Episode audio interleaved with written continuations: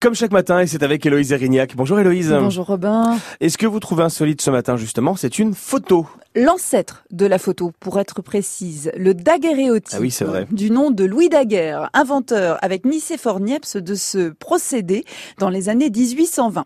C'est le premier procédé photographique de l'histoire qui produit une image sans négatif sur une surface d'argent pur polie comme un miroir exposée directement à la lumière. C'est bien, c'est très joli, mais c'est quoi le rapport avec Paris?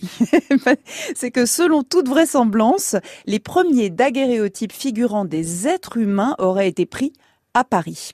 Le temps de pause nécessaire pour produire un daguerréotype vers la fin des années 30, qui a déjà beaucoup réduit depuis le début, il est de 7 à 20 minutes.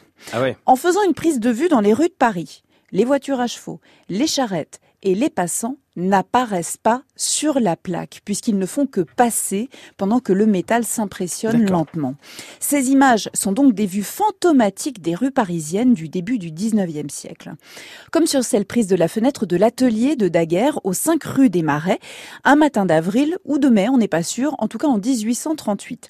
C'est un petit format 13 cm par 16 où seuls apparaissent les silhouettes d'un homme en train de se faire cirer les chaussures et du cireur. C'est la jambe du client qui est la plus nette car elle a dû rester parfaitement immobile pendant tout le temps de pause. Et le mec est même pas au courant en plus qu'il a été sur la première photo du monde. C'est top, non. top. Et il est le seul à apparaître sur cette image. Tout le reste est vide. Une autre image datée entre 1936 et 1939, toujours de Louis Daguerre, représente une vue du Pont Neuf. Là encore, L'image ressemble à une sorte de photocopie en noir et blanc d'une photographie un petit peu trop contrastée.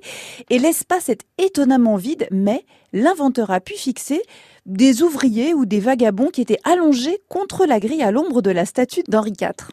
Et à une époque où, c'est si facile, si vous voulez, de faire des centaines de photos à la minute, je trouve que c'est assez émouvant d'imaginer ces pionniers voir apparaître pour la première fois la silhouette d'un homme sur une plaque en métal. C'est comme un miracle. Et l'idée que ça ait lieu à Paris, ben, je trouve ça joli.